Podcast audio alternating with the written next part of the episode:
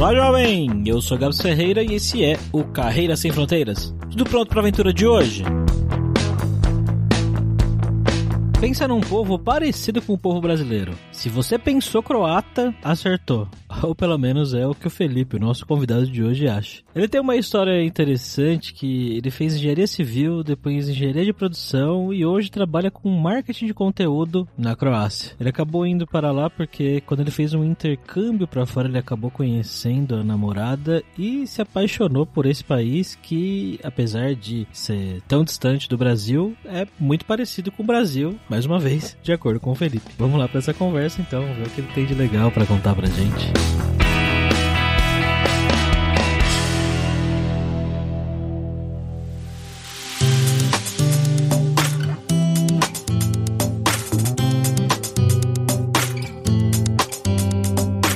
E para nossa primeira vez na Croácia, estamos aqui, como sempre, com ele, o nosso viajante poliglota que, cara, se duvidar, ele fala croata. Eu falo croata, cara. um pouquinho. Depois eu conto essa história lá no momento viajante poliglota, mas, bom, tô muito feliz por estar indo pela primeira vez pra Croácia, que a gente tem aqui o Felipe hoje, que trabalha por lá, que é um dos meus lugares preferidos na Europa. Como é que você tá aí, Felipe? Opa, tudo jóia por aqui. Prazer também estar participando. Obrigado pelo convite. Então bora lá para esse papo.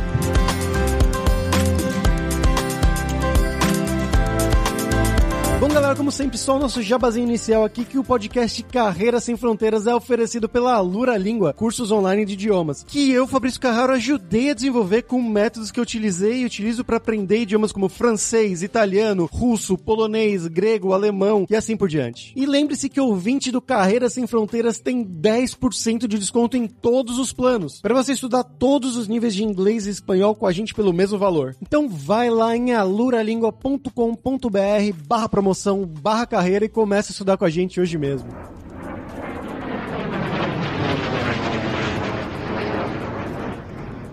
Bom, Felipe, eu queria te perguntar primeiro um pouquinho do seu background, né? Então, conta pra gente um pouco sobre você, de onde que você é no Brasil, o que, que você estudou, um pouco do seu passo a passo hum. da sua vida, na sua carreira, até você chegar aí na Croácia. Bom, é, eu sou de Minas, do interior, uma cidade que chama Divinópolis, com 100 quilômetros de Belo Horizonte. Eu saí de casa com 18 anos para ir fazer faculdade fora, né? Me formei em engenharia civil na Unicamp. Nesse meio período aí, entre final do colégio, início da faculdade, eu já tinha um interesse, assim, em morar fora do país, em trabalhar fora. Quando você entrou na Unicamp? Quando? 2009. Isso, eu terminei o terceiro ano em 2008 e em 2009 eu entrei. Ah, legal. Eu entrei em 2006, eu fiz Unicamp também. Ah, que bacana, cara. A Bom, gente teve lá ao mesmo momento, com certeza. Sempre busquei, assim, ir para fora para fazer curso, aperfeiçoar inglês, já me preparando mesmo para fazer uma carreira fora. Dentro da Unicamp, durante o meu curso, eu conheci pessoas que foram fazer estágio fora, tava rolando também o Ciências Sem Fronteiras, mas eu não cheguei a fazer o Ciências Sem Fronteiras. Eu fiz um outro programa que é pela IAEST, não sei, é uma organização estudantil, não sei quão famoso é fora da Unicamp e nos outros estados do Brasil, mas esse foi a minha primeira experiência de trabalhar fora, porque anteriormente eu só tinha feito curso de línguas para realmente aperfeiçoar o idioma. Nesse intercâmbio que eu fiz, pelo próprio jeito, o processo do intercâmbio, eu não poderia escolher exatamente o país que eu ia ir. Você fazia uma lista de países e para mim foi sorteado a Croácia, que era um dos países que estavam na minha lista. Como eu tinha muita vontade para fora, para trabalhar, para ver a experiência de trabalho mesmo, eu achei ótimo, ainda mais que é um país não tão convencional para as pessoas irem. Foi assim, a primeira vez que eu saí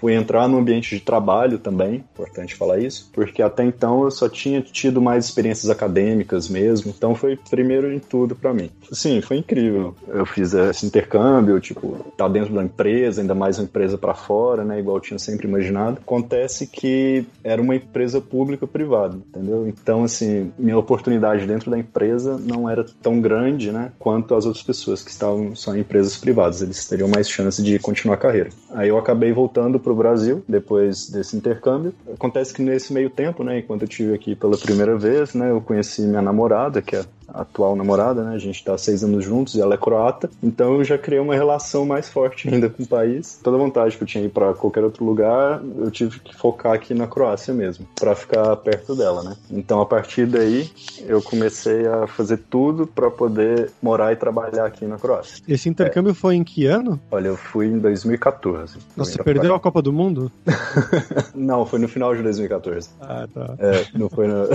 A Copa eu participei ainda, eu tava em BH, não no dia, no dia fatídico. No dia fatídico eu tava em Tá, você foi em 2014, você voltou depois de um ano, mais ou menos, pro Brasil? Isso, eu fui em 2014, eu fiquei três meses aqui, aí eu voltei pro Brasil porque na empresa que eu tava trabalhando aqui, eu não ia ter muita oportunidade. Só que, como eu conheci minha namorada, eu queria voltar para cá de qualquer jeito. Eu fiquei pensando, né, o que eu podia fazer para voltar para cá. Porque aqui, é, como eu falei, é bem peculiar, a comunidade brasileira aqui não é tão grande, é uma língua muito diferente, né? Ainda estava tendo Ciências Sem Fronteiras, então eu pensei em matricular em outro curso, já que eu já tinha todas as disciplinas de engenharia, para tentar fazer o Ciências Sem Fronteiras para a Hungria, que seria o lugar mais próximo. Aí eu me matriculei em engenharia de produção na UENG, que é, é, eles têm um campus na minha cidade, ela é pública também. E eu tinha essa ideia, só que aconteceu todo aquele rolê, né, de impeachment e tudo, é, tudo começou a desandar a partir daí. Como eu já tinha muitas disciplinas, eu decidi levar o curso até o final. Durante esse período, né, como eu já tive aqui fora, eu já tinha uma noção mais ou menos do mercado, como é que era aqui, o que, é que eles estavam precisando, e eu sabia que a área de marketing é uma área que estava em demanda, principalmente porque eu estava sempre olhando esses portais estudantis, então eu sabia que estava precisando muito de estágio para marketing. Quando eu voltei para o Brasil também eu me eu fiz parte da ISEC, também outra organização estudantil, que é voltada para levar estudantes para o exterior. E lá eu tinha acesso a um portal, né, onde eu via as vagas de estágio que estavam tendo. Então, baseado nisso, no meio da minha segunda faculdade, de engenharia de produção, eu decidi fazer um MBA em marketing. E foi a partir daí que eu já comecei a direcionar minha carreira pra,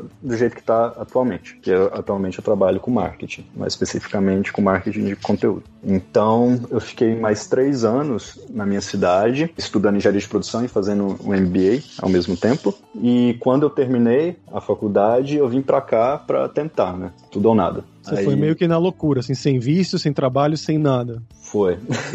Foi. Como eu já conhecia algumas pessoas aqui, das vezes que eu já tinha vindo, porque nesse meio período de três anos, né, que eu tava namorando à distância, felizmente eu tive a oportunidade de vir para cá, ficar com ela durante as minhas férias. Então todo ano eu vinha, ficava com ela, ela também ia, ficava lá no Brasil no período de férias dela. Aí eu já fui meio que conhecendo as pessoas aqui, conheci alguns brasileiros também. E já sabia mais ou menos assim como é que funcionava o processo de visto, que mais ou menos que tinha que fazer quando eu chegasse aqui, né? Porque apesar de ser um país, né, membro da União Europeia, ele não faz parte do Schengen. Então as regras são um pouco diferentes dos outros países, que tem umas leis mais específicas. E quando eu vim para cá, eu fui fazer essa aplicação para o visto, eu estava pensando em talvez matricular num curso de croata para eu poder ter um visto estudantil. Só que aí no meio desse processo a gente descobriu que por eu estar namorando há três anos uma pessoa nacional da Croácia, eu tinha direito a um visto como se fosse de união estável como se fosse um hum. casamento. Então eu fiz todo esse processo, era, tive que juntar alguns documentos, né, que provavam que a gente estava junto por esse tempo, e foi relativamente bem mais tranquilo do que eu imaginei. Assim, desde que eu cheguei,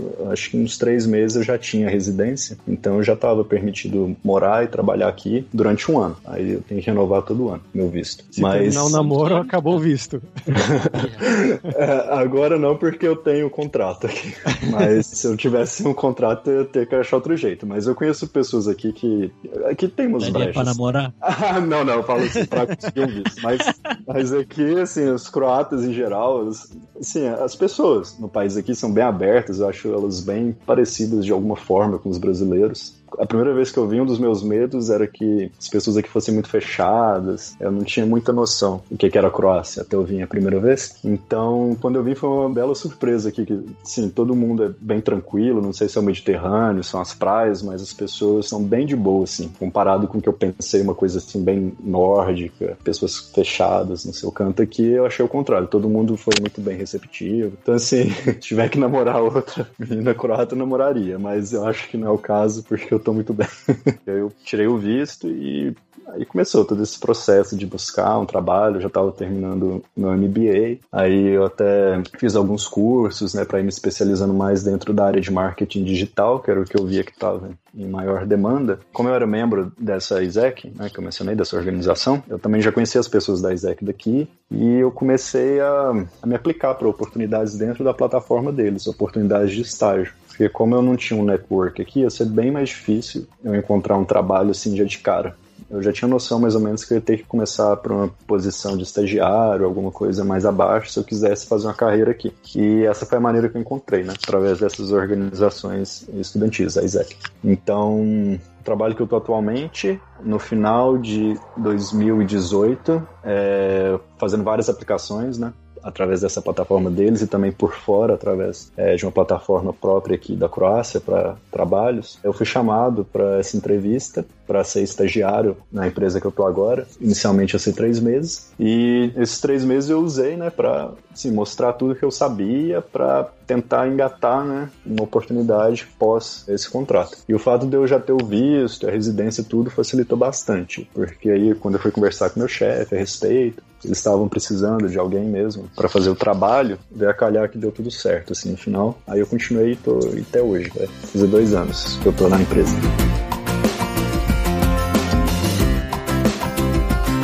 Você falou que a sua impressão inicial do país foi totalmente diferente do que você imaginava? Foram só as pessoas que te surpreenderam? O que, que surpreendeu Olha, mais quando você chegou pela primeira vez? Acho que foi tudo, viu? Porque, como eu disse, a primeira vez que eu vim não foi bem o lugar que eu escolhi, assim, exatamente. Então, foi mais que uma surpresa. Tudo foi uma surpresa, tudo foi uma novidade. Tanto as pessoas quanto as paisagens, porque aqui tem lugares, tipo, que eu nunca imaginava que iam ter, Plitvice, os lagos de Plitvice, um desses locais que são cachoeiras que tem aqui, não é no litoral, é na parte mais interior, mas assim, paisagens maravilhosas, as montanhas, as florestas, a natureza no geral aqui é muito bem preservado. Eu moro na capital, Zagreb, você vê que assim, as ruas são muito largas, tem muitos parques, tem muita área verde, assim, coisa que não é tão comum se ver. No Brasil é uma coisa mais concreto, né, asfalto concreto, aqui tem muito parque, eu gosto demais, assim, dessa proximidade com a natureza. As pessoas aqui têm uma relação com a natureza que, assim, é visível. Todo mundo tem, assim, uma casa de campo que vai nos finais de semana, uma coisa mais assim interior. Todo mundo tem essa conexão assim com a fazenda, sabe? Então acho muito bacana. Você foi para aí, na verdade, já com uma namorada, né? Você já tinha meio que um plano, alguma coisa assim. Quando você foi realmente se mudar para ir a Exec e tudo mais, depois que você conseguiu o trabalho, você foi já desde um primeiro momento para morar junto com ela? Foi. Quando eu saí do Brasil, a gente já tava com essa decisão tomada, né? Da gente vir para ficar juntos. Porque a gente teve esse período da minha segunda faculdade de três anos para decidir, né? O que, que a gente fazia. Ficava lá, ficava aqui, porque ela também adora o Brasil, ela tem muita vontade de morar no Brasil, mas ela tá ainda terminando a faculdade, ela fazia uma faculdade, depois trocou para outra. Então, assim, a gente decidiu que seria melhor eu vir para cá mesmo para ficar com ela. E eu já tinha essa vontade de morar fora, então para mim foi ótimo, assim,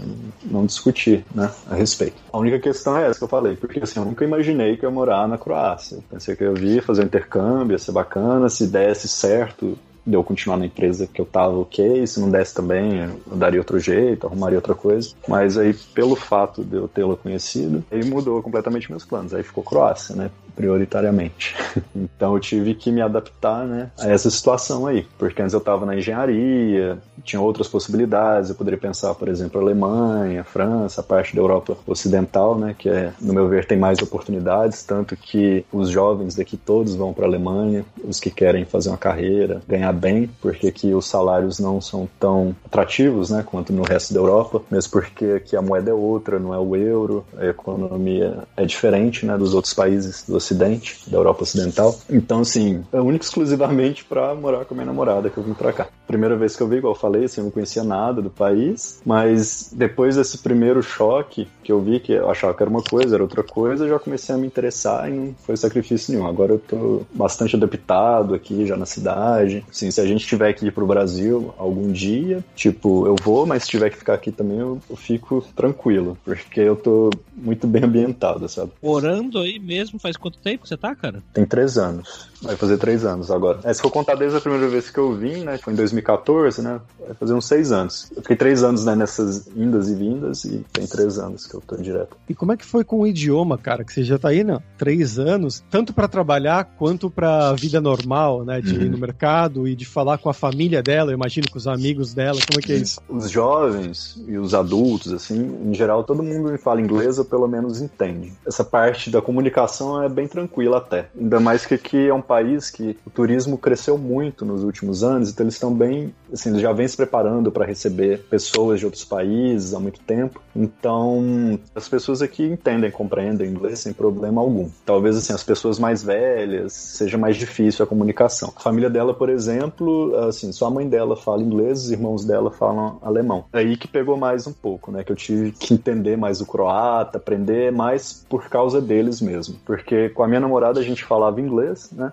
E depois ela aprendeu português mais rápido do que eu pude aprender o croata, então ela fala fluentemente português. E a gente agora eu já acomodei, né? Eu só falo em português em casa e em inglês no trabalho. Então para mim é um pouco mais difícil pegar a fluência no croata, porque eu não tenho tempo atualmente para poder estudar, dedicar a língua, que é muito diferente do português ou do inglês, né? Uma língua eslava, a gramática é toda diferente, tem declinação. Eu diria que é mais parecido com o alemão, só que ainda um pouco mais difícil, porque tem mais casos gramaticais de, de declinação com o alemão, assim, tem que dedicar um certo tempo para você poder absorver a língua e ter um tempo para interagir com as pessoas para poder praticar. No trabalho, eu tento falar assim o que dá, mas como são coisas assim, muito técnicas, tem que ficar muito claro às vezes, né? Eu trabalho com marketing de conteúdo, eu produzo tudo em inglês, então acaba que as oportunidades que eu tenho para ouvir o croata, para falar o croata seriam mais assim no almoço ou quando tem um happy hour, alguma coisa do tipo. Não é diariamente, diariamente é mais o inglês mesmo, que é a base. Então eu diria que eu, assim, eu entendo mais do que eu consigo falar o croata. Escrever, então, eu nem me arrisco muito. Mas a vantagem da língua croata é que o jeito que você fala é exatamente o jeito que você escreve. Então, se você sabe falar, você não erra tanto na gramática, na parte gramatical, porque o som das letras é exatamente igual ao que você escreve mesmo, ao alfabeto. Então, isso eu acho que é uma das vantagens que tem assim o croata, se for comparar com o inglês ou com o português, que tem letras com sons diferentes, né, dependendo da. É sua letra exceção. É, é nem vou porque depois eu vou saber. Conta um pouco mais do seu trabalho, o que que você faz? Você falou que você cria conteúdo, que tipo de conteúdo, para quem e, você trabalha croatas, você trabalha com uhum. gente de fora daí, pessoal do mundo uhum. inteiro, como é que é? Essa empresa que eu tô é uma startup, startup sim, já tem uns 5 anos que está no mercado e ela produz software, a gente desenvolve um software para a indústria do turismo, para operadores turísticos, é, empresas que oferecem passeios turísticos, é tours, por exemplo, vai fazer um tour de aventura ou um tour pela cidade, esse tipo de operador turístico, a gente desenvolve um software para que as pessoas possam reservar pelo site dessas pessoas, dessas empresas, né? Então, assim, a gente vende globalmente e eu sou responsável por cuidar do site da empresa para gerar tráfego para o blog, também estratégia da rede social, do, a gente usa LinkedIn, Facebook, Medium. Então, basicamente, eu crio a estratégia, eu crio o conteúdo, eu faço otimização do site, trabalho com SEO, trabalho junto com os desenvolvedores. Assim, dentro da empresa, todos são croatas, os sérvios, tem uma parte que trabalha remotamente, que são da Sérvia, mas no geral eu trabalho com pessoas do mundo inteiro, porque eu estou em contato com parceiros nossos que são da Escócia, da Holanda, dos Estados Unidos. Então, assim, é bem, bem dinâmico, assim, as pessoas que eu trabalho, assim, que eu converso no, no dia a dia, né? Seja pessoalmente ou virtualmente. Mas acho que é isso. Basicamente, eu passo os dias escrevendo pro blog e garantindo, né, que a estratégia tá dando certo, que a gente tá tendo conversão, as pessoas estão se inscrevendo no software, né? Ou seja, então, você também tem que cuidar um pouco de analytics, de KPIs, essas coisas. Sim, sim. Mexo muito com o Google Analytics. A gente trabalhava com HubSpot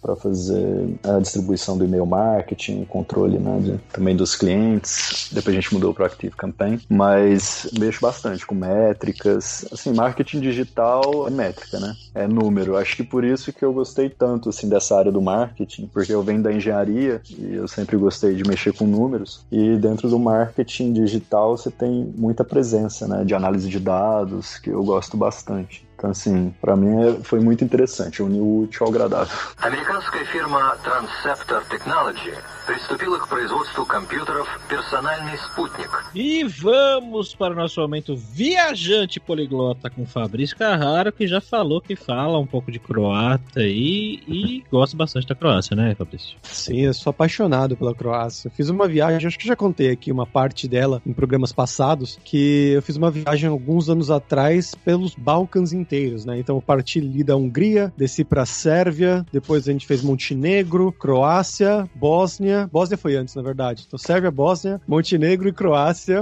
E aí depois voltando para casa lá pra Alemanha, onde eu morava na época. E eu fiquei realmente muito, muito impressionado com muitos desses lugares. E um dos principais, na verdade, foi a Croácia, que eu já esperava que ia ser algo fantástico, assim, algo pelas fotos, eu já imaginava que seria algo realmente impressionante. E é, você chega lá e realmente tanto quanto ou até mais. Eu não cheguei aí para Zagreb, onde o Felipe mora, mas eu fui ali no sul, na cidade famosíssima, cidade turística de Dubrovnik, e também ali mais pro centro, centro-norte, na cidade de Split. As duas cidades são cidades da costa, né, cidades de praia. E a dica cultural de hoje é exatamente a cidade de Dubrovnik, que foi um dos lugares mais lindos que eu já vi na minha vida de longe, assim, de longe mesmo. Que é uma cidade medieval, mas completamente preservada. Então você chega na cidade, você tem as muralhas ao redor da cidade inteira, né? Do, pelo menos do centro histórico ali. A cidade é um pouco maior que isso, mas o centro histórico, você vai lá, tem as muralhas do centro histórico, você tem que passar. É como se fosse entrando em um castelo medieval, literalmente. E dentro dessa cidade murada, né? Da cidade antiga, você tem as casinhas, você tem umas ladeiras e toda a cidade é feita em um mármore branco. Eu acho que é mármore, mas se não for, não importa. É alguma pedra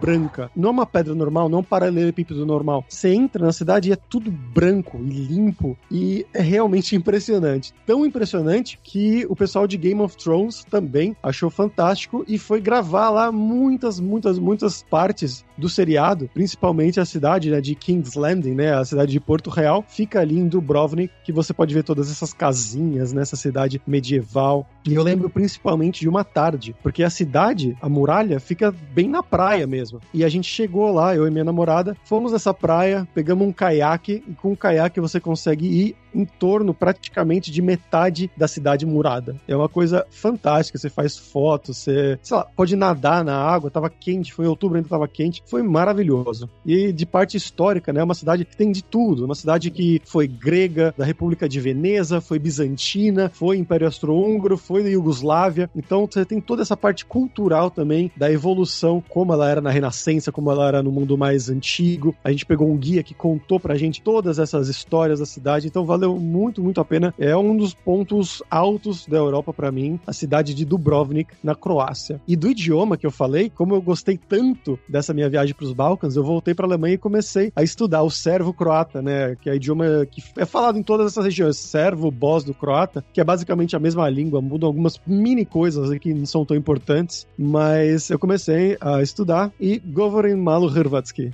Pegou essa, Felipe? Dá. E a cobra.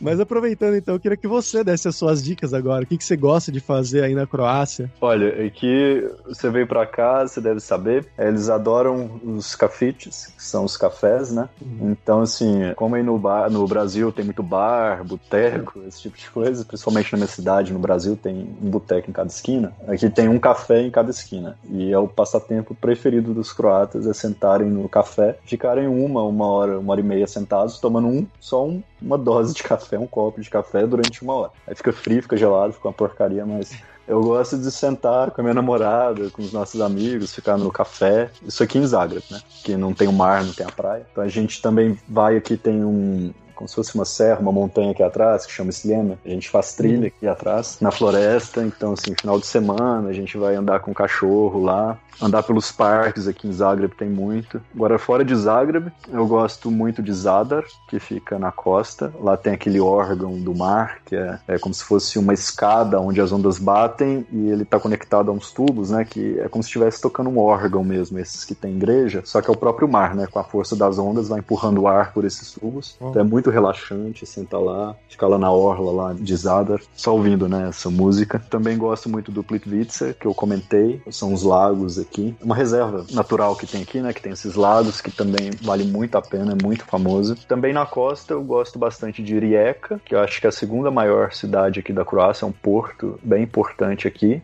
E lá em volta tem várias vilazinhas, cidades também costeiras, que teve muito da influência italiana, porque é mais ali na parte da Istria, que é próximo da Itália. Então, assim, é uma arquitetura diferente, também o estilo das pessoas é diferente. E é muito tranquilo também andar por essa orla lá de e, e nos entornos. É, eu gosto bastante. Uma coisa que eu recomendo aqui é o carnaval croata. Dizem que é o maior da Europa, o segundo maior do mundo. Eu não lembro exatamente agora a definição que eles dão, mas me surpreendeu. Eu tive lá esse ano e, assim, é uma festa muito grande, lembra muito carnaval no Brasil. É uma coisa também que a gente não tem ideia, né? Que é, assim, carnaval na Croácia. E acontece em Rijeka, também na mesma época que tem o carnaval no Brasil. E, assim, acho que é, de festa, assim, é o que eu mais curti. Aqui também tem o Ultra Festival Split, mas eu nunca fui nesse tipo de festival. Então, assim, dizem que tá, é muito bom também. Mas... Fala da pegação na rua nesse carnaval aí? Ai, cara, nem se compara com o Brasil. nem se compara, assim, é um metro cada um de distância. Nem tava tendo corona ainda muito.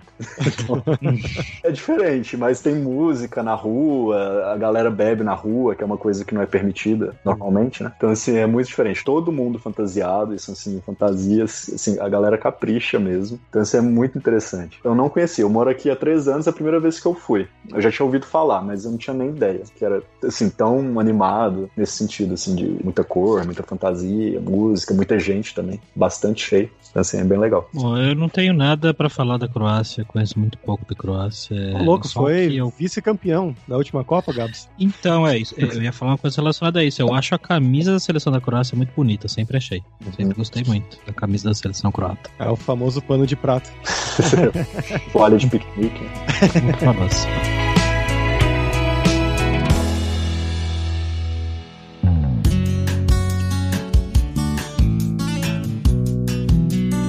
Cara, mas e com relação a fazer amizade com os locais aí, você conseguiu fazer amizade com a galera croata? Como que eles são nas relações, assim, interpessoais no dia a dia? Sim, igual eu comentei anteriormente, né? Eles são bem receptivos, eles ficam fascinados que alguém de fora veio morar aqui, porque todo mundo daqui sai daqui para ir morar na Alemanha. Então, quando alguém vem para cá, eles ficam muito curiosos em saber, né, o que você tá fazendo aqui, o que você acha da língua, se é muito difícil. Eles acham melhor ainda quando você fala alguma coisa no idioma deles, mesmo que tudo errado, igual eu falo. Eles acham ótimo. São bem tranquilos. Eu tenho amigos croatas, sim, mas é um pouco diferente do brasileiro. O brasileiro tem uma coisa mais única, assim. Acho que é esse calor latino mesmo, que também não dá para exigir se encontrar fora da América Latina. É muito difícil se encontrar pessoas com essa mesma vibe que tem no Brasil. Mas, no geral, eles são. Os croatas são muito cordiais, não tem dificuldade, assim, de uma pessoa de fora, assim, ao meu ver, em fazer amizade com os croatas. Mas tem esses nuances culturais mesmos. Talvez torne um pouco mais difícil criar uma conexão mais profunda com a pessoa,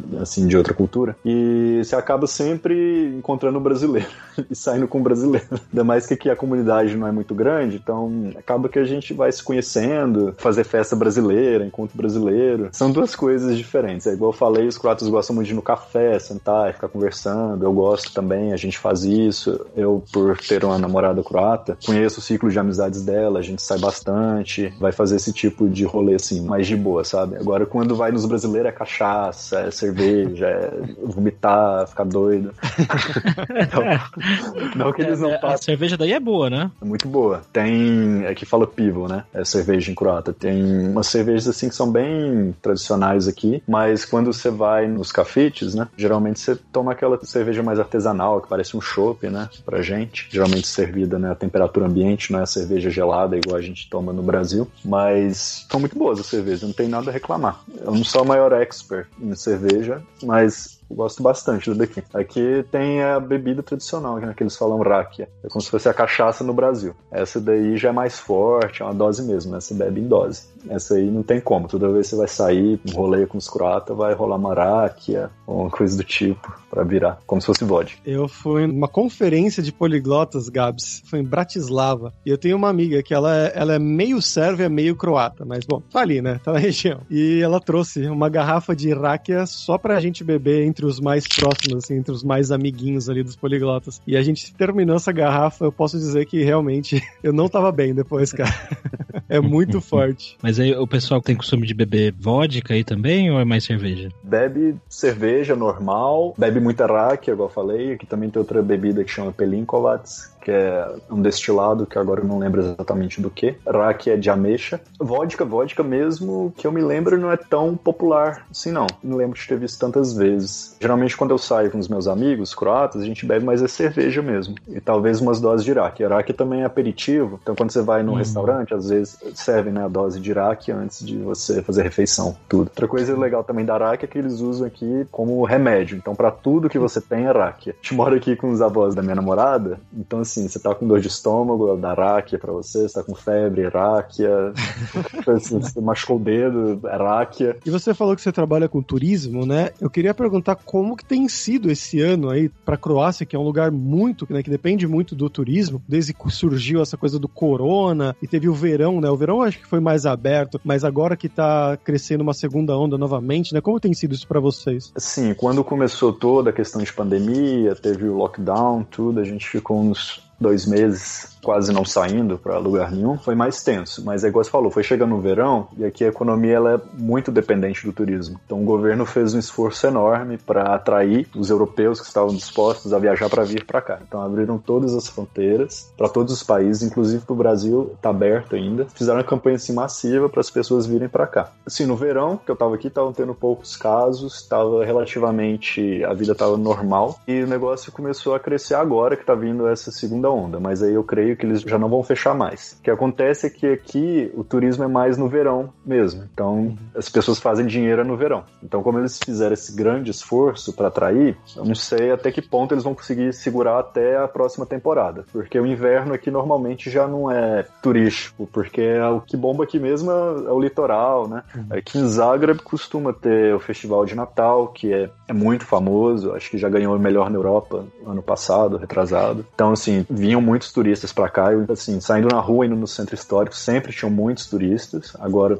você praticamente não vê, são muito poucos os que estão aqui. Isso assim foi mais visível, mas eu acho que esse movimento de abrir tudo no verão vai ajudar a dar uma segurada, porque agora acho que vai ser bem tenso, pelo que a gente está vendo nas notícias, em tudo aqui. Nunca teve tantos casos por dia igual tá tendo agora. Eu não sei se vai chegar a ter outro lockdown. Assim, conversando com meu chefe, com os meus amigos, eles acham que não, porque aqui a economia não é tão forte igual a dos outros países para poder parar tudo. Sim, a gente tenta tomar os devidos cuidados, né? Mas estando na indústria do turismo, igual você falou, deu para sentir o impacto global, de forma geral. Muitas empresas se segurando mesmo, hotéis, os operadores turísticos mesmo, as empresas de turismo estão segurando o orçamento para tentar resistir, né? Passar essa parte mais difícil. Espero-se que ano que vem vai estar melhor. Foi uma depressão grande, assim, globalmente falando, no geral. E agora vamos falar sobre dinheiro. Felipe, eu queria que você contasse pra gente como que é a relação aí de custo de vida, né? Se a gente comparar com o Brasil, então, com o que você ganha hoje, você consegue viver tranquilamente aí? O que, que é caro aí? Aluguel, sair é caro, tudo é caro? Conta pra gente. Como é que não é o euro, é outra moeda, chama kuna, relativamente o custo de vida ele é mais barato, se comparado com os outros países da Europa. Mesmo porque o salário mínimo aqui, em euros, equivale a uns, talvez, 500 euros por aí, em média, uns 500 a 600 euros. E na Alemanha, na Áustria, por exemplo, passa de 1.000 euros, 1.200 euros. Então, os preços aqui, eles são mais atrativos, né, do que nos outros países, tanto que aqui o turismo, ele cresceu muito porque as pessoas da Europa vêm para cá também por ser, além de ser ser muito bonito, ser mais barata para fazer turismo. Assim, atualmente o que eu ganho aqui paga todo o meu custo de vida, ainda sobra um pouco. O real agora está muito desvalorizado, comparado com o real, assim, é um bom salário. O que pesa mais é porque agora, como eu moro com a minha namorada, a gente tá morando na casa dos avós dela, que é uma casa grande, a gente reformou uma parte para ficar como sendo nossa, então a gente não paga aluguel, paga só as contas. Então isso facilitou bastante. Mas antes da pandemia, os preços estavam muito altos de aluguel. A gente estava olhando lugar para morar e o que acontece é que as pessoas estavam preferindo alugar para Airbnb do que fazer contrato de longo prazo para pessoas daqui. Então isso inflacionou muito o mercado desde a primeira vez que eu lembro de ter olhado. Aluguel, até o início desse ano, que a gente deu uma olhada também, deve ter aumentado aí na casa de uns 50%, 40% o valor do aluguel. Então, assim, no centro da cidade, eu sei que te falo antes da pandemia, porque agora não tem muita noção. Com certeza caiu os preços. Mas, por exemplo, um apartamento de 80 metros quadrados no centro da cidade, você encontraria por 700, 800 euros. O que é alto pro salário daqui. Igual eu falei, o salário mínimo é menos que isso. E as pessoas aqui não tem tanta variação de salário igual no Brasil. Não sei se é alguma relação com o passado iugoslavo, um período né, mais socialista que teve aqui, mas as pessoas aqui elas estão mais ou menos no mesmo nível economicamente falando. Você não vê, não é muito comum assim pessoas extremamente ricas nem extremamente pobres. As pessoas que eu conheço no geral estão no mesmo nível. Então, assim, isso é um valor puxado, é mais para turista mesmo que vinha alugar e ficar uma temporada na cidade. É, eu acho que é o aluguel mais caro que tinha aqui, porque em relação à comida, aqui tem muita feira Cada bairro tem uma feira, então comercializa muito comida orgânica das fazendas, sítios que tem aqui em volta da cidade. Então, assim, os preços são bons para comprar nessas feiras que é mais caro mesmo, eu diria que é a carne. A carne geralmente é importada, vem de fora, frango, então é. Acho que das carnes é mais caro ainda, porque aqui não produz. Sério? É mais caro que a carne de vaca? É, Aqui não, não tem produção de frango. Vou te falar, eu gasto por mês para duas pessoas, a gente deve gastar uma média em reais, talvez uns 500 reais, 600 reais para alimentação e para comprar as coisas da casa. Como quando eu tava aí no Brasil, eu não tinha renda, assim, eu não, eu não era muito ligado a essas coisas de casa, eu não sei fazer uma comparação muito precisa de como é que é o custo no Brasil em relação aqui. Mas aqui sai por volta disso. Em um mês a gente gasta uns 500 a 600 reais para comprar tudo de alimentação, de material de limpeza, todo esse tipo de coisa. E para sair assim, para dar um rolê, eu sou muito econômico, então assim, para mim, 70 cunas dá, seriam 50 reais, mais ou menos, para ir sair assim, para mim é mais que o suficiente, sabe? Mas se for na parte mais turística, mais histórica, logicamente é mais, as coisas são mais caras. Agora saindo um pouco dessa parte mais turística, você paga aí, agora tá difícil de converter porque o real desvalorizou muito, mas no início início do ano, você pagava aí na faixa de uns 4 reais, 500 ml de cerveja. No centro já eram uns 7 reais. Tem essa variação assim entre ponto né, da cidade que você vai para sair. Tipo, uma, um bom índice é, por exemplo, você vai num bar, um bar qualquer, aí em Zagreb. Quanto que você paga por uma, uma cerveja, assim? É, no centro seriam 16 kunas, que atualmente deve dar uns 13 reais. Seria em torno de 8 a 10 cunas, dependendo. Que dá uns 2 euros e pouco. Isso, no centro, no centro seriam uns 2 euros, mais ou menos, um pouco mais de 2 euros. Fora do centro, talvez 1 um euro. É. Em torno disso. 1 um euro dá 7,6 cunas. Ok,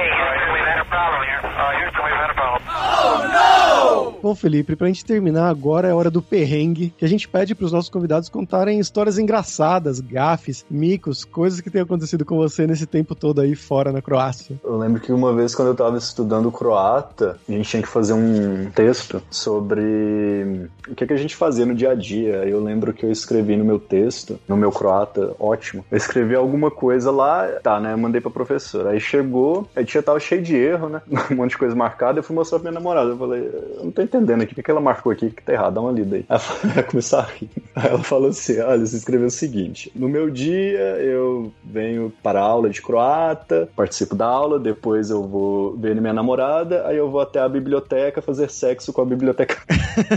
Como assim? eu escrevi isso, ela rachou os bicos. Velho, a professora viu isso, caralho.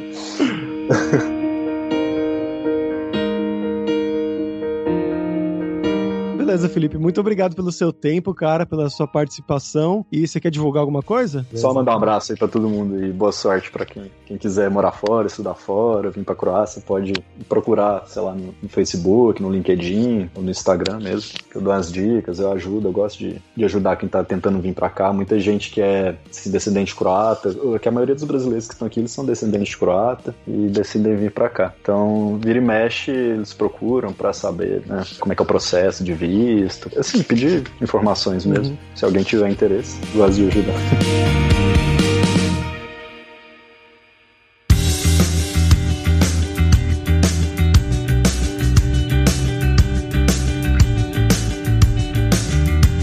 pessoal, por hoje é isso. Fala que é obrigado em croata pela sua audiência. E se você gosta do Carreira Sem Fronteiras, recomende para cinco amigos, para nossa comunidade crescer sempre cada vez mais. E entre no nosso grupo do Facebook, o Carreira Sem Fronteiras, para você ter mais dicas sobre empregos, mercado de trabalho no exterior, tecnologia e também sobre a língua inglesa, quem sabe até o croata. E não deixe de conhecer a Lura Língua para você reforçar o seu inglês e o seu espanhol e dar aquela força, tanto no seu currículo quanto na sua vida profissional. Algo muito destacado pelo Felipe durante o episódio, né? Ele falou que a maioria das pessoas lá na Croácia fala inglês ou entende inglês e ele arrumou trabalho, trabalha até hoje só em inglês. E só lembrando que o ouvinte do Carreira Sem Fronteiras tem 10% de desconto em todos os planos. Então vai lá em aluralingua.com.br barra promoção, barra carreira e comece a estudar com a gente hoje mesmo. Além também, é claro, da alura.com.br que tem mais de 1.200 cursos de tecnologia, tanto nas áreas de programação, de marketing, inclusive marketing digital, que é a área do Felipe, mas também de design, business, soft skills, curso de como você criar o seu currículo em inglês ou em espanhol para mandar pro exterior. Então, com certeza vai ter o curso para você. Então, pessoal, até a próxima quarta-feira com uma nova aventura em um novo país. Tchau, tchau.